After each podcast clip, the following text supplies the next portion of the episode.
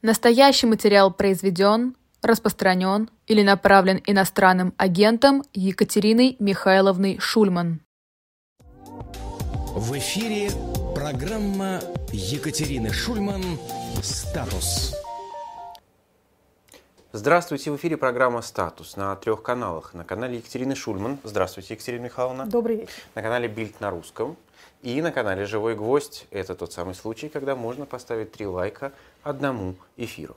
А, у нас сегодня много рубрик, все традиционные рубрики на месте, поэтому мы сразу начнем с них, а все околоэфирные вопросы будут уже в самом конце.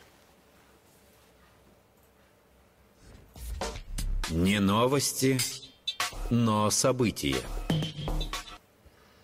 Итак, некоторое время мы с вами выходили из регламента и выходили в эфир из разных студий, но сегодня, я надеюсь, мы возвращаемся к нашему привычному регулярному хронометражу.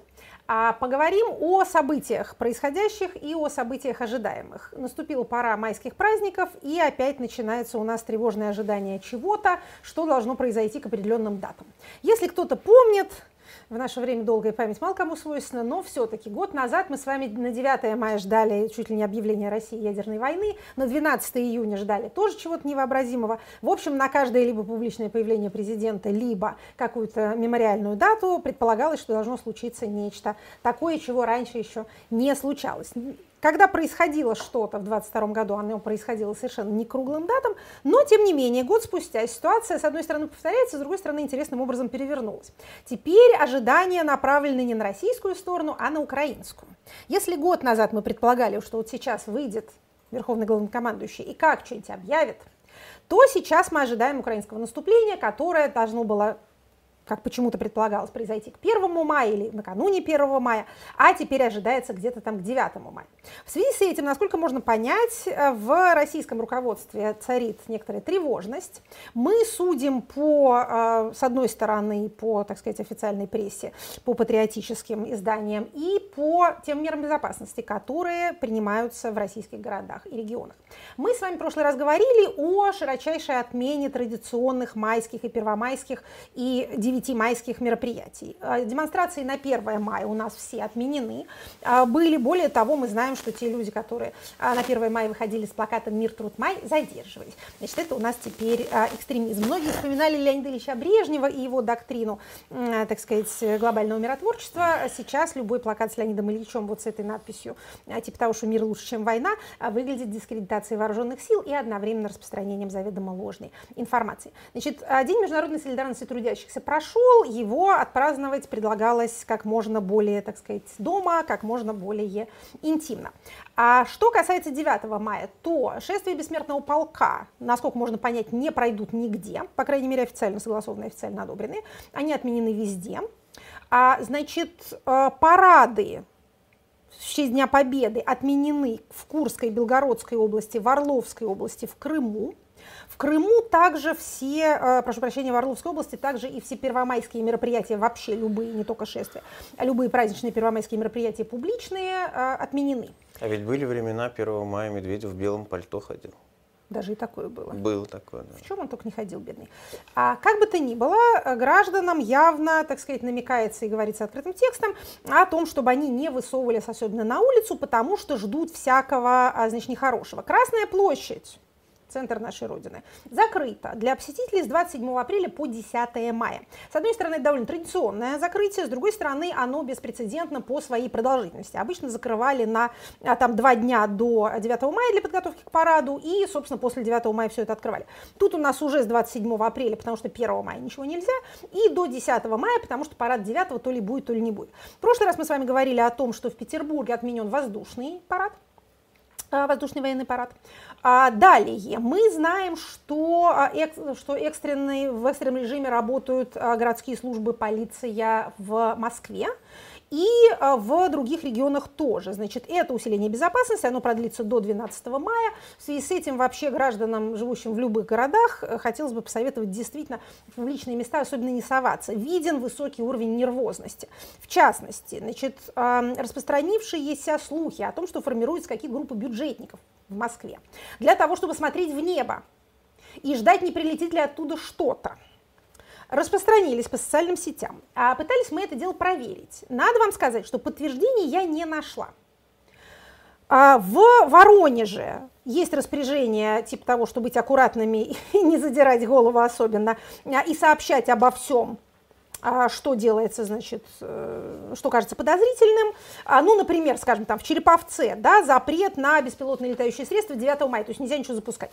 Как будто до этого как-то особенно было а, можно. Но чтобы вот прям группа бюджетников, вооруженные, не знаю чем, ларнетами, э, биноклями, а, должны будут смотреть небеса, этого мы не зафиксировали. Если бы это было так, то как-то это бы, ну, скажем так, э, проявилось. Мне знакомые рассказывали, что в их дворе в Москве появился дяденька с прикладным, с таким, э, э, как раскладным стульчиком, стульчиком да, и сидит там, и когда его спросили, чего, он говорит, ну вот надо смотреть. Это в центре Москвы. Значит, можешь себе представить, какое количество не вполне психически стабильных людей сейчас занято вот этим вот обозреванием чего-то. У нас есть уже э, информационные сведения о том, что э, какой-то гражданин обратился в полицию, сказав, что он увидел диверсионного голубя, который был окрашен в цвета украинского флага и что-то рассыпал с своих крыльев.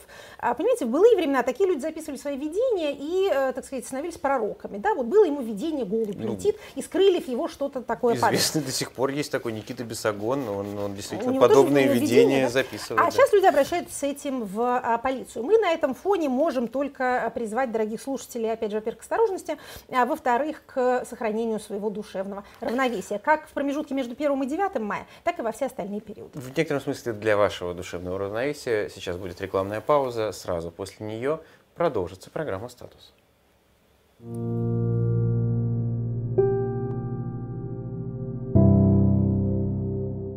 2 сентября 1945 года на борту линкора «Миссури» генерал МакАртур принял безоговорочную капитуляцию Японии. Закончилась Вторая мировая война. Условия капитуляции, кроме всего прочего, подразумевали слом всех общественно-политических норм. Представители прошлых элит поголовно признавались ответственными за войну, а еще подлежали ликвидации дзайбацу. Так в Японии называли главные и самые крупные монополистические концерны. После чудовищных, разрушительных бомбардировок и длительной войны на истощение, страна восходящего солнца лежала в руинах, а восстанавливать ее было некому. Японское общество было настолько классовым, что европейцу это сложно даже представить. Еще недавно в этой стране царил вековой феодализм, и казалось, что именно слом ее общественно-политической формации и был последним смертельным ударом.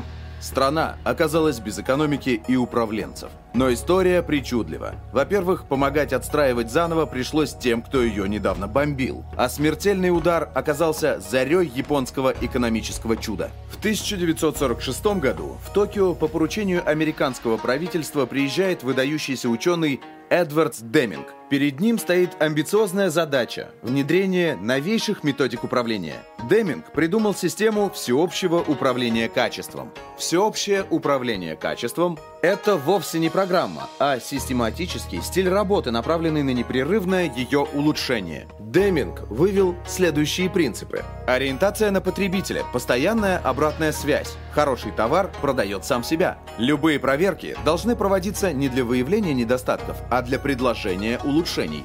Непрерывное обучение персонала и передача опыта от старших к младшим, что отлично легло на японскую культуру. Деминг на своих лекциях перед японскими бизнесменами говорил так. В американских компаниях главными считаются и отдел продаж, и отдел рекламы. Я же предлагаю изменить подход и во главу угла поставить отдел контроля качества. Но качество не бывает без свободных, инициативных и ответственных работников.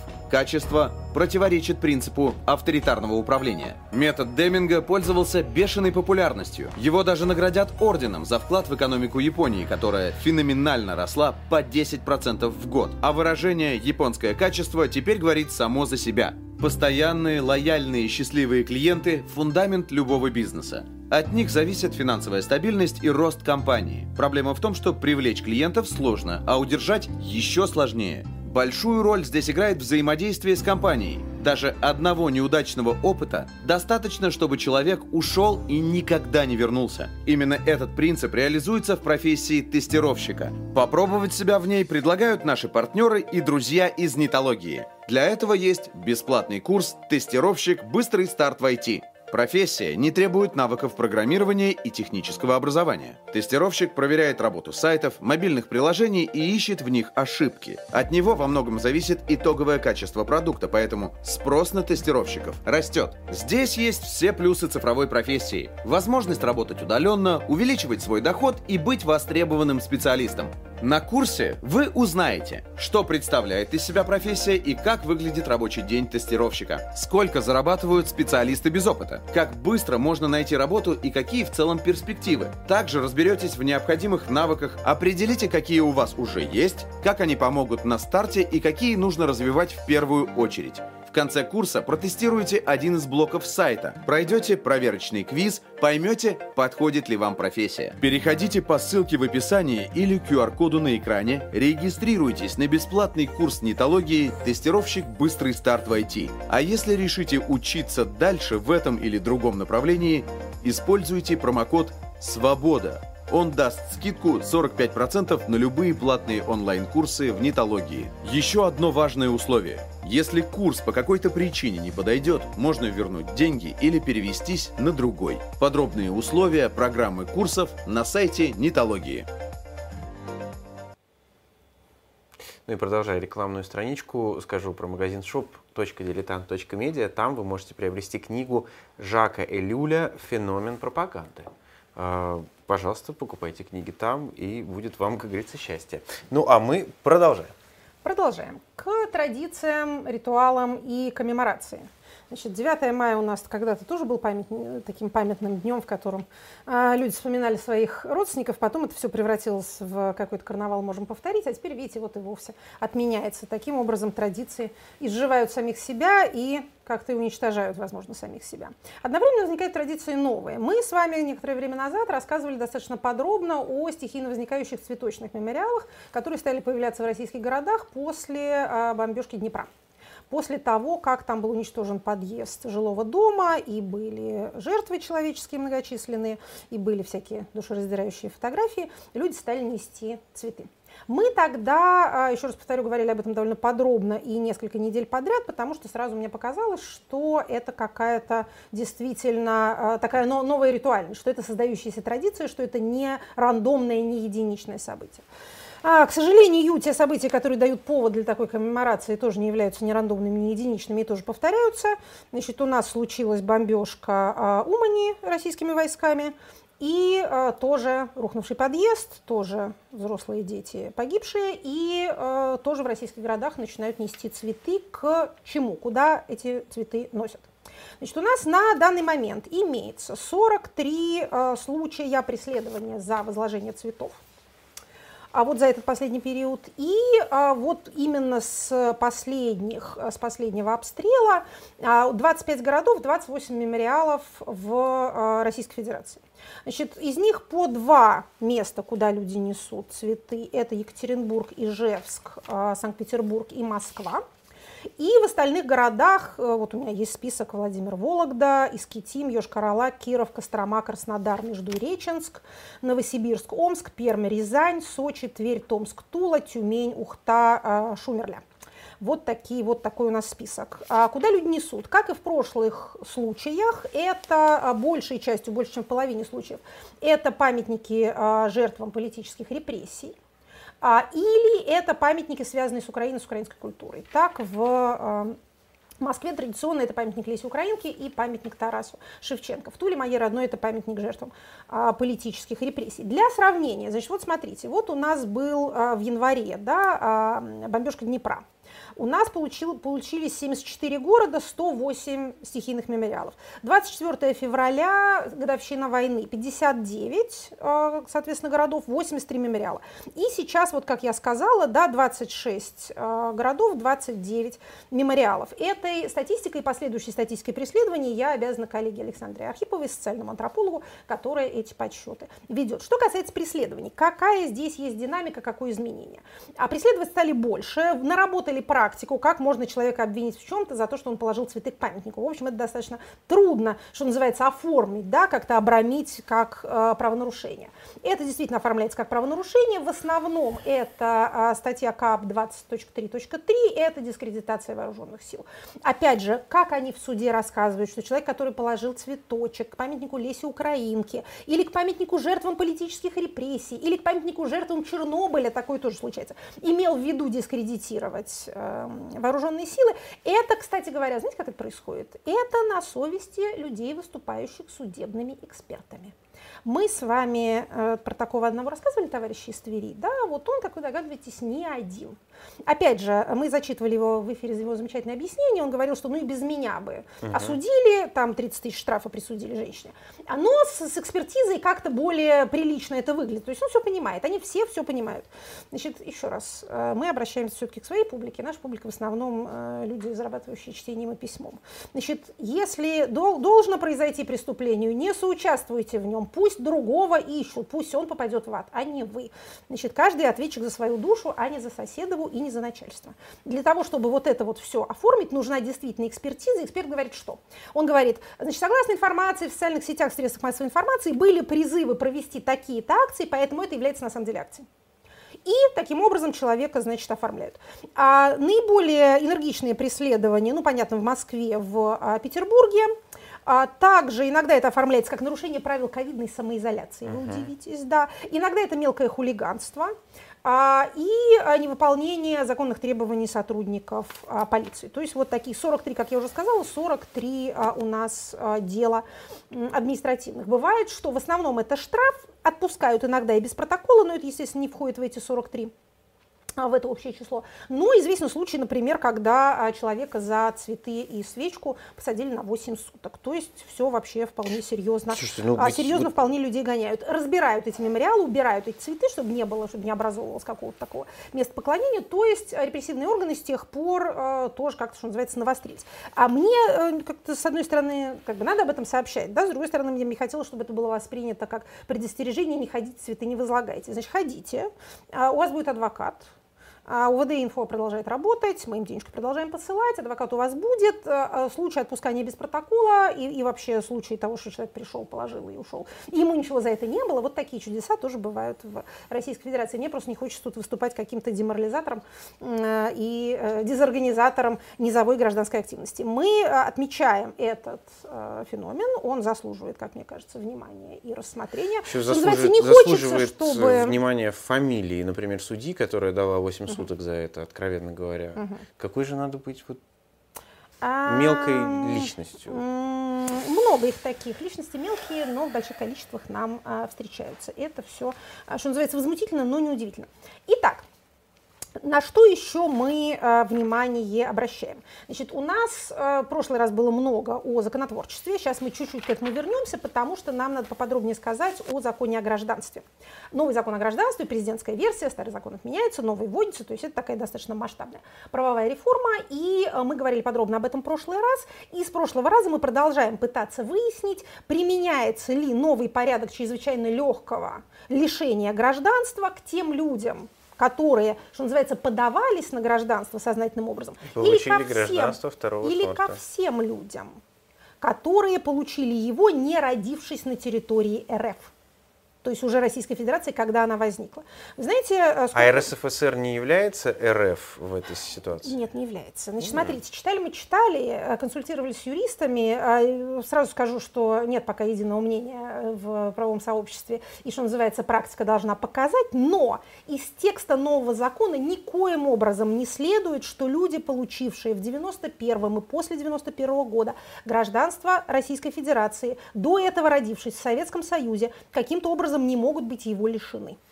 Я должна это, что называется, постулировать, пока это положение вещей. Значит, пусть наш любимый сенатор Клишас нам бы и разъяснит бы это дело. Вообще, конечно, это дело для э, разъяснения Конституционного суда, ежели бы он занимался бы исполнением своих обязанностей, а не всякой ерундой. А, но, тем не менее, значит, пока я вижу так. То есть, То давайте... есть Владимир Путин может быть лишен да, российского да, гражданства? Да, да. Кстати, а это вариант, Владимирович. Хм. В общем, смотрите, что у нас получается. А, первый вариант лишения гражданства – это а, если решение было принято на основании предоставленных подложных документов и ложных сведений. Это понятно. Далее, в случае, если при обращении с заявлением о приеме в гражданство РФ или о восстановлении в гражданстве заявитель не имел намерения нести обязанности, установленные законодательством для граждан, а целью приобретения гражданства явилось, являлось осуществление деятельности, представляющей угрозу основам конституционного строя. О, Так вот для чего он получил гражданство. это Конституцию-то он поменял. Осуществлял деятельность, Осуществил. представляющую угрозу основы конституционного Однозначно. строя. Решение о приобретении гражданства подлежит отмене. На основании сообщения заявителям заведомо ложных сведений в отношении обязательств собирать, соблюдать Конституцию Не соблюдал. и законодательство Российской Федерации. Нарушал. И сколько их еще таких? Смотрите, коллеги, это действительно чудная мысль. В рамках общей гуманизации можно же э, даже не вешать никого. Просто сказать, что эти люди получили гражданство на ложных основаниях. А так мы их не знаем, кто это такие вообще. Какие-то непонятные публики без паспорта. В общем, а, мы будем продолжать наши, наши правовые изыскания с такими вот несколько неожиданными результатами. Потому что, как вы понимаете, каждый из нас здесь присутствующих, кто родился а, после 91 наоборот, до 91 года, возможно, обнаруживает себя со вступлением в действие новой версии закона о гражданстве обладателем гражданства второго сорта. Вы можете быть его лишены. Вам изготавливается уголовное дело. Это, как вы понимаете, в Российской Федерации легче, чем изгото- изготовить что бы то ни было другое. Коробок спичек сложнее изготовить. Что там Валентина Ивановна возмущалась, что мы не умеем делать? Гвоздики? Гвоздики. Шурупчики? А, Вот, вот это, с этим у нас сложно. А с уголовными делами у нас чрезвычайно легко налаженное производство конвейер. Как говорится, А- напишите в комментариях, какого вы года. а, из какого вы города? Кстати, из какого вы города, это абсолютно безразлично. Неважно, где вы родились, хоть в Александровском саду на скамейке. Все равно, если вы родились до 91 года, то вы приобрели гражданство на основании заявления, не правда ли? Я, конечно, не помню, как это было. Давно дело было, но тем не менее. В общем, такая у нас появляется любопытная правовая дилемма. Будем, что называется, продолжать обращать на нее внимание. А, еще одна правовая новелла, о которой мы должны были бы сказать в прошлый раз, но не успели, потому что много всего было. Это а, довольно быстро внесенная а, председателем Государственной Думы и лидерами всех фракций инициатива, которая вносит изменения в закон о безопасности и в уголовный кодекс. Она уже прошла Думу, уже а, подписана, если я не ошибаюсь, подписана президентом. А, там две новации. Значит, до пяти лет лишения свободы, как у нас нынче любят, за содействие в исполнении решений межгосударственных организаций об уголовном преследовании военнослужащих и добровольцев, должностных лиц органов публичной власти. Это, как объясняет, собственно, любезно объясняет сам спикер, а, этот законопроект позволит защитить страну от незаконных, недружественных, агрессивных действий различных международных организаций в связи с, э, так сказать, нехорошим поведением а, Международного уголовного суда. Это вот наша реакция на а, Подождите, ордер. а Международный угол- уголовный суд так написано в законе? Нет, этого не написано. То есть, в Там принципе, написано любых международных организаций? Межгосударственных. Ага. Решений межгосударственных организаций. Каких решений? Об уголовном преследовании наших военнослужащих добровольцев, должностных лиц, органов публичной власти. То есть даже если Интерпол, как межгосударственная организация, Она, запросит нас еще не, кого-то, не выгнали из Интерпола, я не, не помню. Кажется, еще не выгнали. Но на запрос наш перестали реагировать. м, Да. А, итак, далее. Вторая, вторая новация. Президент Российской Федерации наделяется дополнительными полномочиями по защите Бедный, граждан в случае да. принятия, куда ему еще, да, в случае принятия иностранными структурами незаконных решений или осуществления действий, направленных против Российской Федерации. В общем, тут самое главное, что если вы э, будете сочтены человеком, который содействует каким-то образом межгосударственным организациям в исполнении их решений, противоречащих российскому законодательству, можете сесть на 5 лет. Предупреждаем вас об этом. Я понимаю, что эта информация уже э, выглядит несколько э, избыточной, какой-то повторяющейся. Ну, простите. Если бы у нас были какие-то другие законотворческие новости, там, например, там, либерализация какая-нибудь, мы бы они с удовольствием рассказали. Поскольку таких э, возможностей нам Российская Федерация не предоставляет, мы сейчас расскажем про то, как в Узбекистане принимается новая конституция. Мы тоже упоминали об этом в прошлый раз. Э, Нехорошо нам зацикливаться в границах счастливой Российской Федерации, поэтому обратимся к другим странам постсоветского пространства. Значит, что там у нас происходит? Узбекистан. 36 миллионов человек. Растущее население, высокая рождаемость, большая центральноазиатская с- страна. Относится... федеративная. На секундочку. относится, да, про это, кстати, там тоже есть любопытная, любопытная поправочка. А, относится она к той, с точки зрения политической режимной типологии, э, вот к этой группе, так сказать, солидарных автократий, которые первоначально значит, у нас относились, вот э, Туркмения, Таджикистан. А Узбекистан в отличие от персоналистских электоральных автократий Казахстана, России, а Белоруссии, и в общем, дальше выходить не будем, это сейчас не наша тема. А там происходит процесс довольно характерный для этих самых автократий, а, процесс, с одной стороны, смены одного персоналистского режима на другой персоналистский режим. С другой стороны, некоторый постепенный, как будто бы невольный, если не либерализации, то какого-то смутного послабления. Значит, смотрите, с одной стороны, еще раз повторюсь, ситуация сверхтипичная. Значит, у нас был э, президент э, Каримов, правил 26 лет. Он умер. К власти пришел его преемник, не революционер, не, так сказать, не спровергатель основ, а преемник Шавкат Мурзиёев. Значит, Ислам Каримов менял конституцию как раз 21 год назад, а, и прибавил себе тогда еще один а, пятилетний а, срок. Он, значит, в 2000 году выборы выиграл и до своей смерти, до 2016 года, находился таким образом на президентской должности. Далее приходит у нас следующий человек, и что же он делает? Он проводит конституционную реформу, который, с одной стороны, делает такие штуки, ну, скажем, вводит в Конституцию запрет смертной казни вводит, кстати, в Конституции Казахстана тоже есть такое положение, а провозглашается Узбекистан социальным, светским, демократическим государством. Прям так и написано, понимаете, демократическим.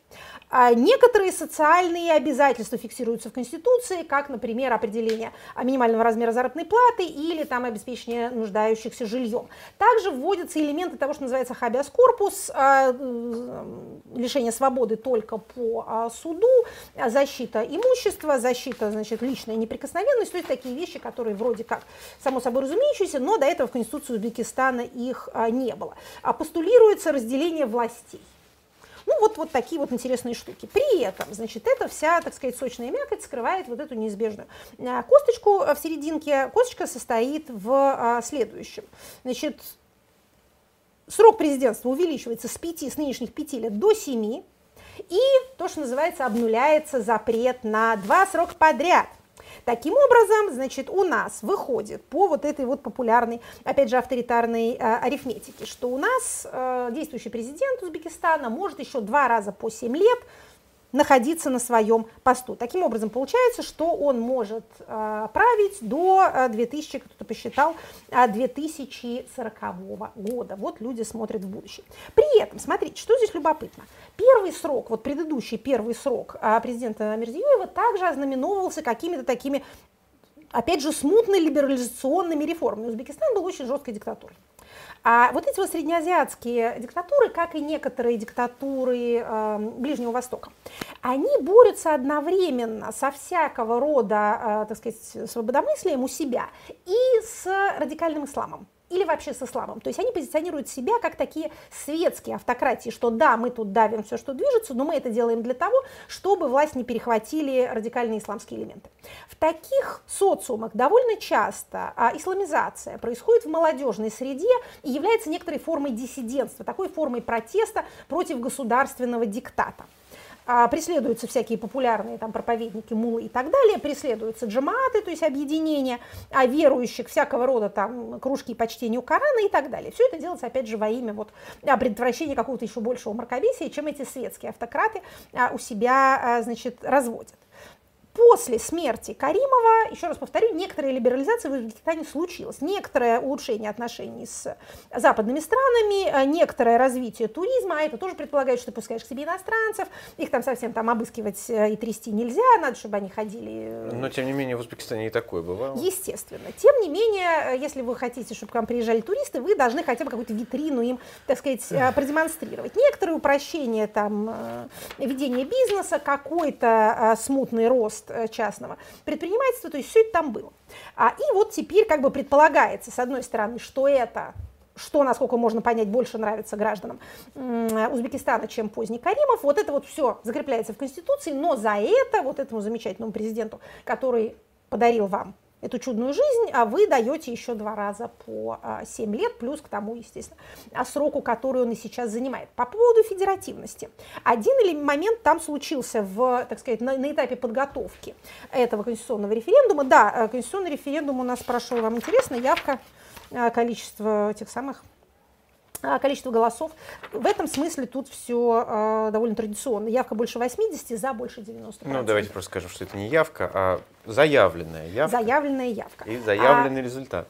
Я все, как это, про Казахстан вспоминаю. А когда к казахстанским результатам парламентских выборов предъявлялись справедливые претензии нашими электоральными статистиками насчет нарисованности, то мы говорили, что это такая своеобразная нарисованность, это фальсификация, имитирующая политическое разнообразие, достаточно низкую явку, сниженный результат э, партии власти, э, появление шести партий в парламенте вместо трех. Обычно среднеазиатские фальсификации, говорили мы, выглядят не так. Вот они выглядят обычно так. Это вот такое красивое, а, красивое рисование. Так вот, последнее, что мы скажем про федератизм, а, так сказать, федерализацию.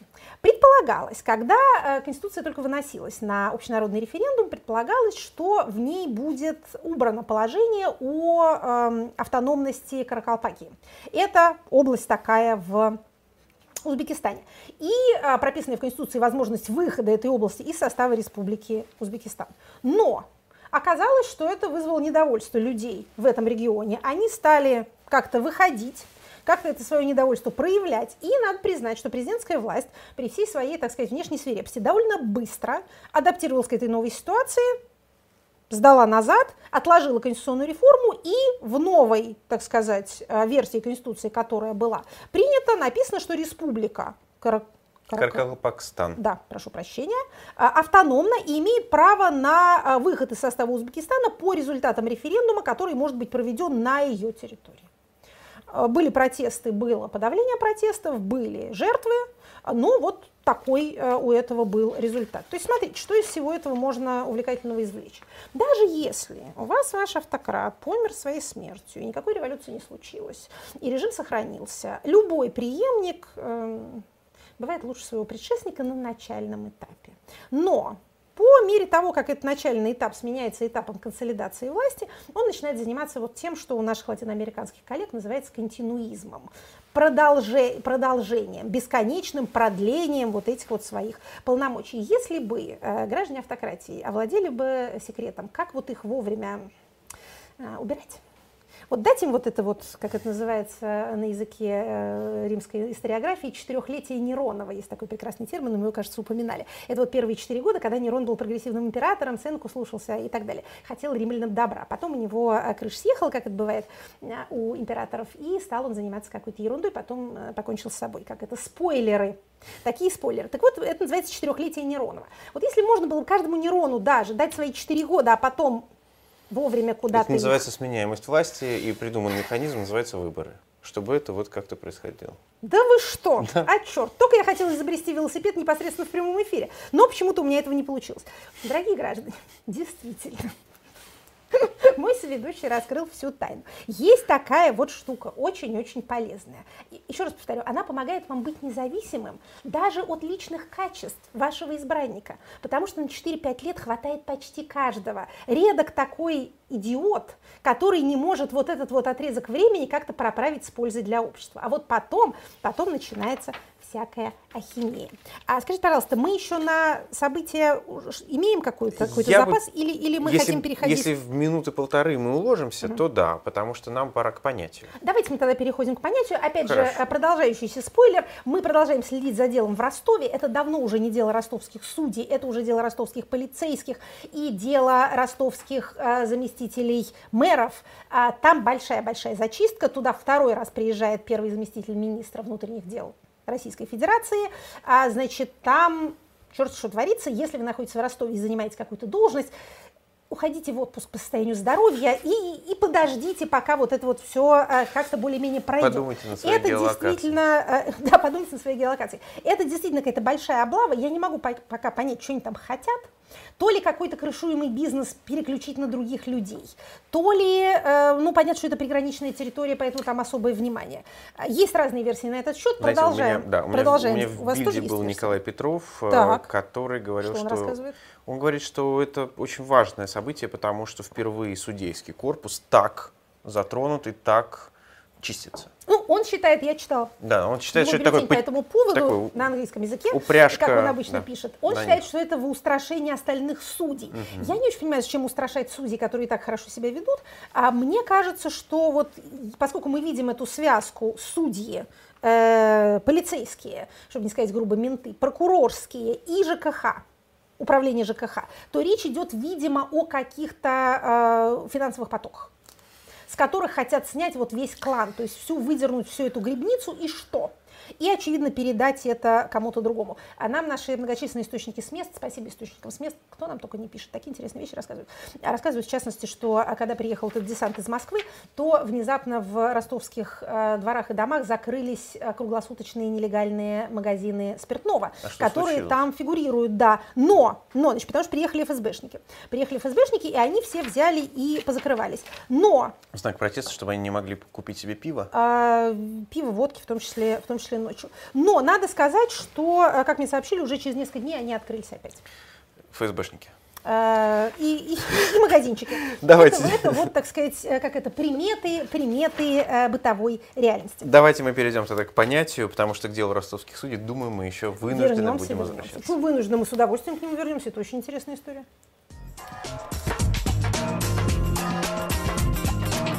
По понятиям. Какое же понятие у нас сегодня? Вторую неделю подряд понятие «мы обязаны» документу. А, авторство Министерства науки и высшего образования Российской Федерации. Я вам ее сейчас покажу. Документ. Вот такой. Толстый.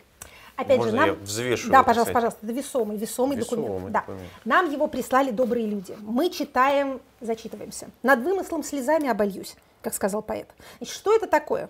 Выглядит внушительно. Отдайте, я должна Статс- зачитать. Статс-секретарь. Статс-секретарь всего лишь первый замминистра. Вот эти все иностранные слова, тут сейчас будет много иностранных слов. Итак, что это такое?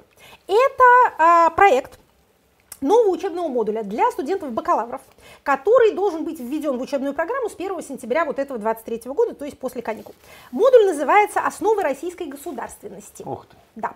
А это для всех обучающихся очно, очно, заочно, заочно, любых специальностей, довольно большого объема а, программа, 54 аудиторных часа. Значит, час это академический час, то есть делим на 2, получаем 27, да, 27 пар. Сокращенный предмет будет называться ОРГ в расписании. А, орг. Орг. Орг. Орг. Неплохо. А, итак, значит, мы про это слышали до того, потому что а, Минпром а, образования пришло с презентацией вот этой красоты в Думский комитет по образованию и науке, и мы поэтому в прошлый раз говорили с вами о а, коммунитаризме потому что там а, этот термин, так сказать, внезапно образовался. С тех пор мы обрели уже полный текст, и теперь опять же им зачитываемся. Это, еще раз повторю, проект. Что здесь есть? Тут есть обычное стандартное описание, э, актуальность, цели и задачи, э, какие должны результаты быть обучения по этой дисциплине.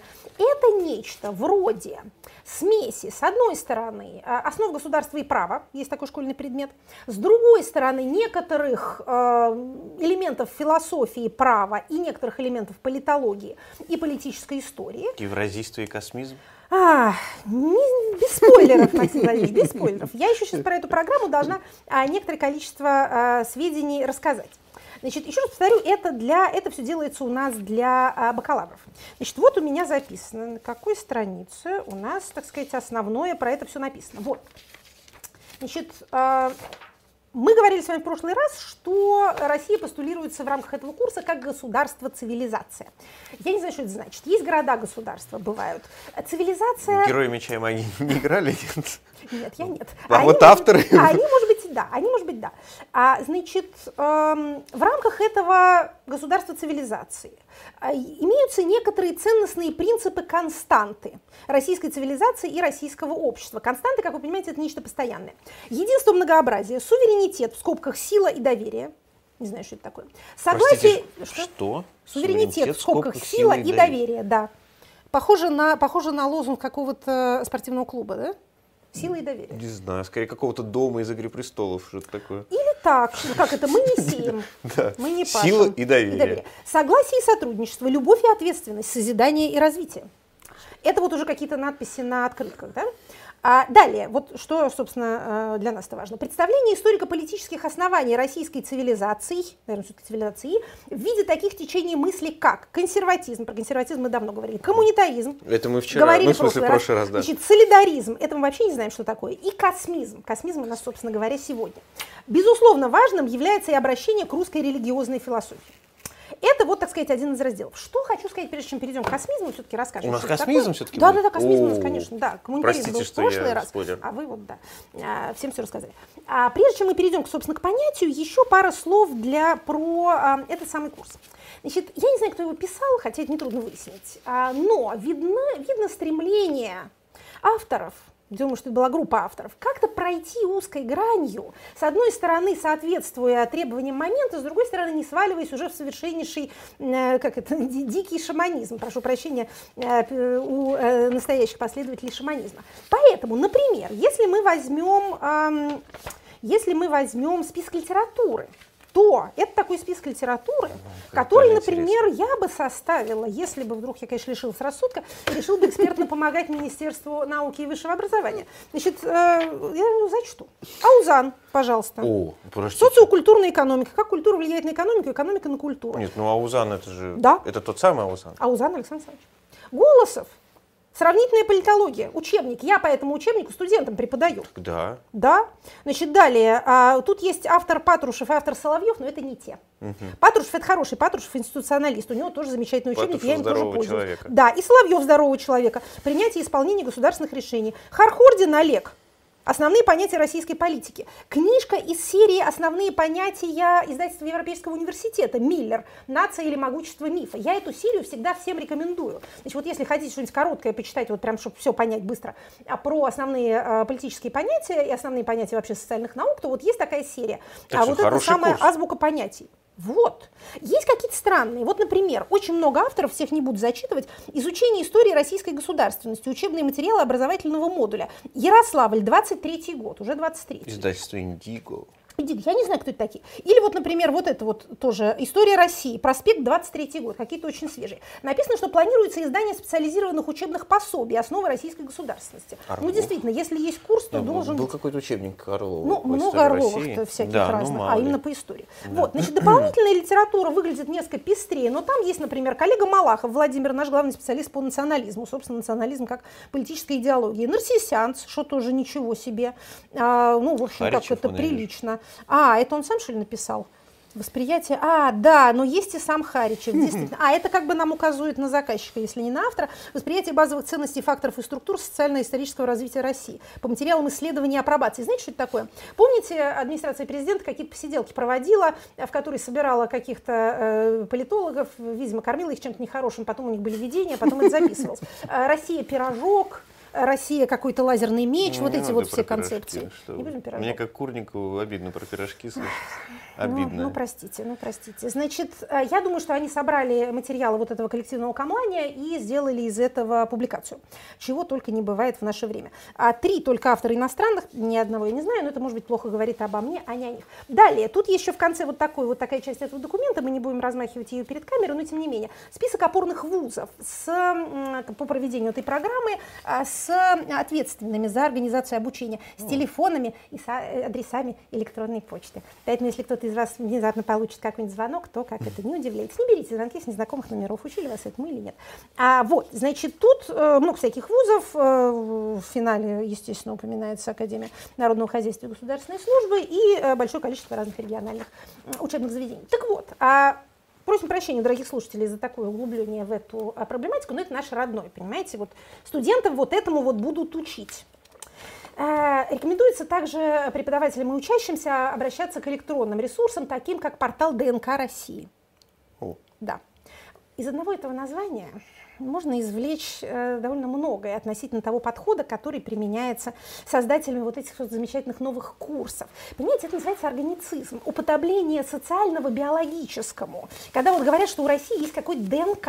Это было очень хорошо в античной, например, философии, когда говорили, что государь подобен голове, а там народ подобен рукам, ногам, а кто-то подобен животу, а кто-то какой-то другой части. В средние века это тоже любили, потому что это поучительно, понимаете, и наглядно, особенно для людей, которые не умеют читать и писать. Но сам по себе подход, в котором социальное уподобляется чему-то биологическому, говорит, что он там растет, цветет, потом у него листики, потом что-нибудь еще в этом роде. А Это все хорошо для детей, для того, чтобы, еще раз повторю, в наглядной какой-то форме им преподнести элементарные знания. Но если вы слишком далеко заходите и говорите, что у социума, у общества, у нации что же понятие сложное, есть какой-то ДНК, то вы находитесь в плену чудовищного одичания. Поэтому, несмотря на приятный список литературы, весь этот курс производит тяжелое впечатление. Значит, все-таки про космизм.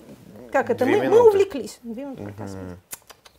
Ладно, хорошо, попробуем, по крайней мере. Итак, значит, есть космизм, есть русский космизм. Очень коротко. А с самим термином, как всегда, большая проблема. С одной стороны, кажется, что, ну, как бы считается, что само это течение, это направление философской мысли возникло в конце 19-го, начале 20 века. С другой стороны, сам термин «русский космизм» появился в печатном виде на самом деле в позднее советское время и, кажется, является позднесоветским а, конструктом, когда а, на волне, скажем так, некоторой такой разрешенной фронды можно было обращаться вот к этой вот предреволюционной или раннереволюционной а, русской философской мысли. Религиозная философия была под запретом, но вот эти вот холистические, так сказать, мечты о цельности человека, общества, природы и космоса в целом а, как-то были возможны. Все это привязывалось к, э, так сказать, знаковому событию советской истории, к полету Гагарина. Считалось, что вот советская цивилизация с космосом как-то особенно связана. Было такое направление, так сказать, вольных советских мечтаний мы верим, друзья, караваны ракет умчат нас с собой от звезды до звезды, вот эти вот некие, понимаете, это, конечно, такая трансформированная мечта о том свете где будет все иначе, где будет, да, коммунизм, ну, такой коммунизм по Стругацкому. Ну, а мертвых-то мы воскресим всех, естественно. А, наиболее популярная концепция русского космизма – это действительно воскрешение мертвых. Было бы логично, если бы нашим сегодняшним отцом был бы вот Федоров. как раз Федоров, но мы этого не можем делать, потому что э, мы все-таки стараемся брать в отцы тех, о ком мы можем рассказывать хоть с каким-то, если не сочувствием, то хоть с каким-то пониманием. Я ну, вот этот вот вы, по, оккультизм, мне тяжело. Зато смешно. Простите, все поклонники. Это вообще, это вообще не повод для шуток, ни для каких. Ничего смешного тут нет. Федоров был очень почтенный человек. Он с Толстым общался, потом разругался. Кстати, знаете, на чем они поссорились с Толстым? На том, что Лев Николаевич был недостаточно патриотичен. Да. Федоров, несмотря на мечты о космосе и воскрешении покойников, все-таки считал, что, а, значит, ежели Россия под руководством государя-императора с кем-то воюет, то это правильно и хорошо, надо это поддерживать. Будет больше покойников, больше будет кого воскрешать. Логично. А Лев Николаевич был, как известно, недостаточный патриот, поэтому они на этом разошлись. Фед с ним общался общался. В общем, много кто с ним общался. Не, он был уважаемый человек. Он был очень интересный человек. Он там не давал себя фотографировать, рисовать, поэтому какой-то один карандашный да. рисунок от него остался. Там много интересного. Но, итак, значит, в общем виде космизм, что русский, что не русский, это направление философской мысли, постулирующие цельность и единство человека, социума, природы и космоса. Вот такой большой вселенной, в которой все каким-то образом соразмерно одно другому и развивается целостно.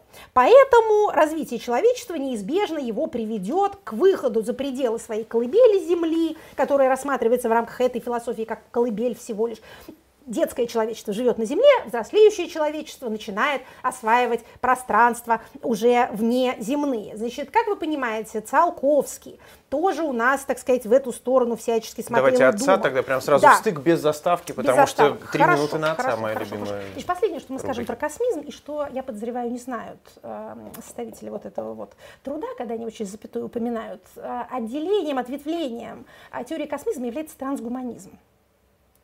Mm. Передайте. Значит, трансгуманизм, как вы понимаете, предполагает перенесение гуманистических ценностей на не только на людей, так скажем, э, которые не считались полноценными в предыдущей эпохе, но и на животных, и на иные организмы, и даже на создание типа искусственного интеллекта. Поскольку у нас все, что начинается с элемента транс, вызывает ужас и э, диатез по всему телу, то осторожнее, коллеги, с вашими философскими концепциями. А то кто-нибудь читается и скажет, они нам опять этих вот трансформеров, понимаете ли, рекламируют. Все не слава богу. Итак, значит, наш сегодняшний отец это... Циолковский? Нет, и не Циолковский, и не Федоров, а Вернадский, а. Владимир Вернадский, а, русский ученый, академик Императорской Санкт-Петербургской академии наук, э, довольно дослужившийся, кстати, до высоких чинов, статским советником был э, при царской власти. При этом прожил 81 год, что для человека, э, родившегося, так сказать, в 1863 году, очень-очень здорово. Советскую власть как-то пережил, ну, до, ну, до, конца, до конца войны не дожил, но советская власть его не тронула. Он был действительно великий ученый такого ренессансного универсального типа.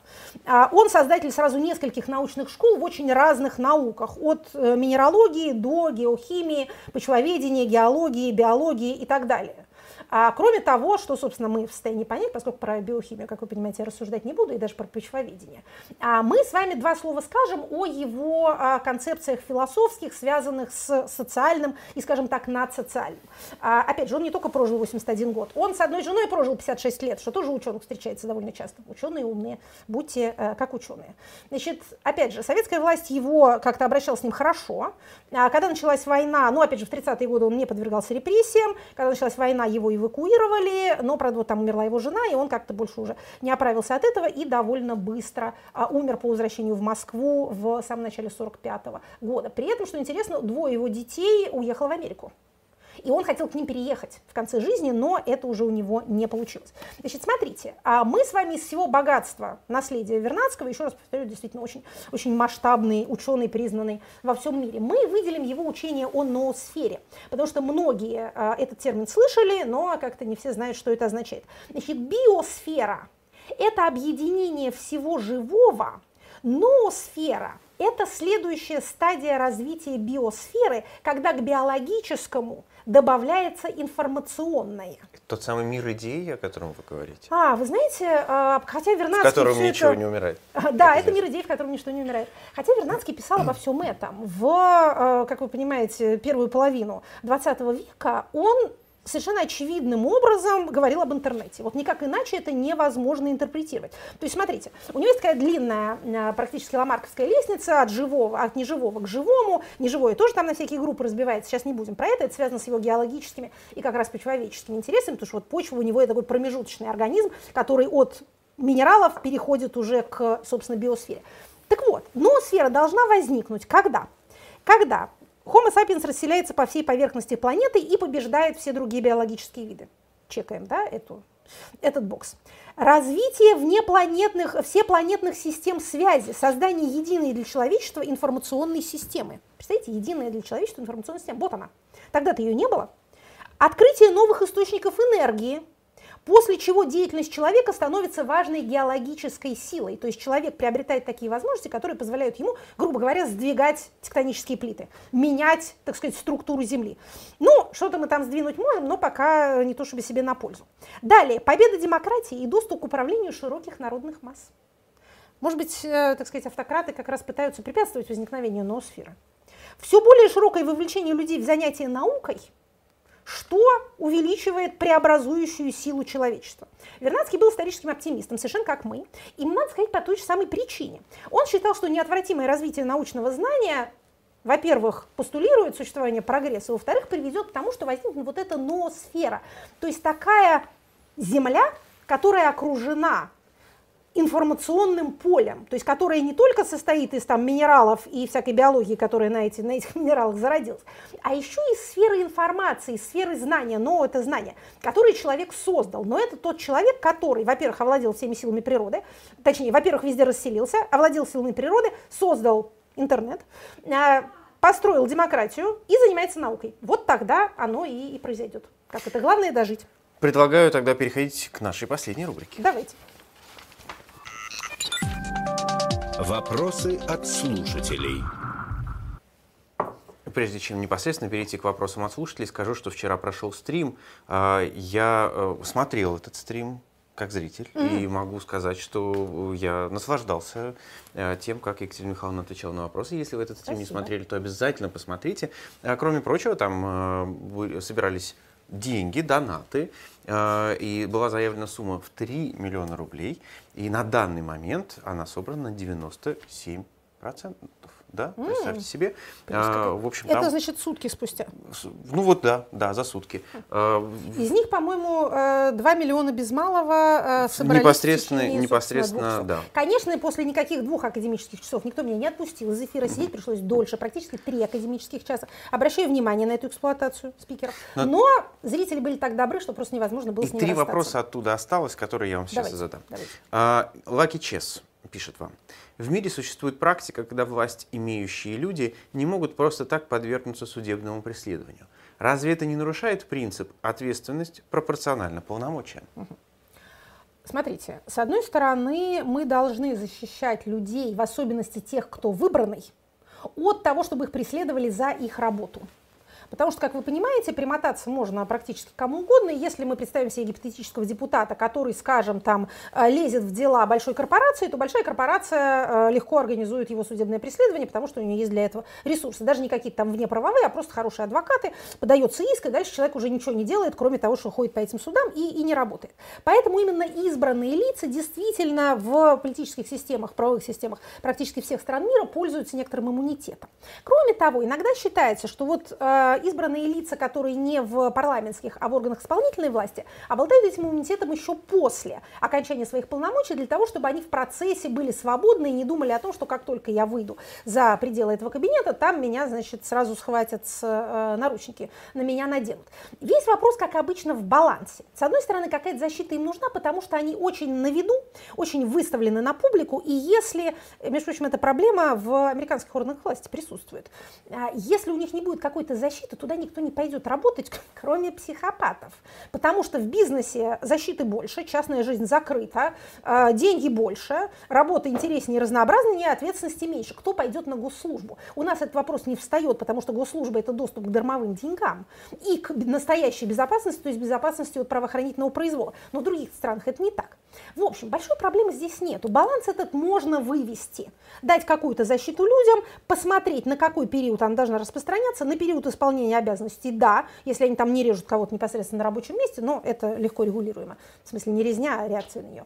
А, но не должно быть, как мне кажется, вот этих вот амерт мафиозного типа, как у нас было при переходе от Ельцина к Путину, когда тебе и всей семье, значит, uh-huh. я клянусь, что вы вечно будете неприкосновенны.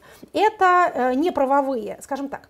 Такие гарантии могут быть даны путем политических договоренностей. Это даже и неплохо. Предыдущих не обязательно сразу, так сказать, вешать и грабить. Но вписывать это в закон, это действительно, как верно заметил э, слушатель, нарушать принцип, во-первых, равенства перед законом, во-вторых, действительно, пропорцию ответственности и э, власти. Максим спрашивает вас. Обязано ли наше родное государство оказывать консульские услуги гражданам за границей? Вероятно ли, что это все закроют? Ведь услуги этим отщепенцам вроде как оказывать невыгодно, да и незачем. Ой, конечно, обязаны. А то, что они их не, не будут оказывать или не хотят оказывать, они объясняют тем, что у них выслали всех дипломатов, а они в ответ выслали всех других дипломатов. Это называется деградация дипломатических отношений. Поэтому у них осталось три коллеги с половиной, и им некогда, значит, и они не знают, как э, выписывать паспорта теперь. Это все делает жизнь граждан Российской Федерации за пределами Российской Федерации очень тяжелой. Поэтому действительно им был бы нужен некоторый представитель, который не представлял бы э, российское государство, но мог бы представлять интересы россиян вне России перед правительствами тех стран, на территории которых они себя обнаружили. А то, что белорусы творят, простите, когда они не выдают паспорта или еще что-то? А что? Э, что, что творят белорусы? В смысле, что они в ответ творят? Нет, или нет, что нет, творит э, белорусское что государство? белорусское государство? А, ну, вы знаете, к сожалению, Республика сестра наша Беларусь обычно опережает Россию в своем политическом развитии на 2-4 года в среднем. Так что То есть ожидать... такого ожидать тоже Эм, можно? Ну, я бы не сказала, что это прям вот непременно случится, но возможно, возможно. Дело даже дело не только в том, что а, все русские за границей рассматриваются как враги отщепенцы, хотя есть такое течение движения. Хотя, кстати, помните, мы в прошлый раз говорили много про закон о каком-то странном налогообложении релокантов. Угу. Значит, отозвали его, пока обратно не внесли. Мы за этим следим, мы угу. про это помним. Как только внесут, сразу скажем, пока нет. Андрей спрашивает вас. Екатерина Михайловна, каков ваш статус? Больше года, как вы приехали в Германию стипендиантом фонда Бош на год. Каковы планы далее? Если остаетесь в Германии, есть ли желание посетить другие города ФРГ? Боже мой, какое интересное предложение. А, значит, смотрите, действительно моя стипендия закончилась, поэтому я нахожусь в ожидании депортации. Давайте вот такое сделаем объявление в эфире. Нет. А поскольку у меня есть а, всякие многочисленные мои обязанности перед учебными а, и научными, и экспертными организациями, как, а, так сказать, на территории Европейского Союза, так и за ее пределами, ну вот мое профессорство в Астане а, хорошо известно, а вот на этой же неделе у меня будет семинар во Фрейбургском университете, и а, на следующей неделе а, тоже уже серии семинаров в Свободном университете в Берлине, Фрае университете, и далее много другого чего. Кстати, в Мюнхене я буду 11 числа, тоже у меня там публичная лекция. Так что в связи с этим по этой, скажем так, рабочей надобности, учитывая, что в пределах Российской Федерации мне специальным федеральным законом запрещено работать, пока, что называется, пока до дальнейших объявлений придется мне продолжать оставаться здесь. Но, что называется, как только какие-то изменения произойдут в моей геолокации. Дорогие слушатели, вы узнаете об этом первыми. Вот уж, вот уж какую информацию я не буду скрывать, так эту. Дорогие друзья, посмотрите стрим, там много было ответов на вопросы, и правда, кажется, интересно получилось. Ну а пока, всем пока. Спасибо. Это была программа Екатерины Шульман «Статус».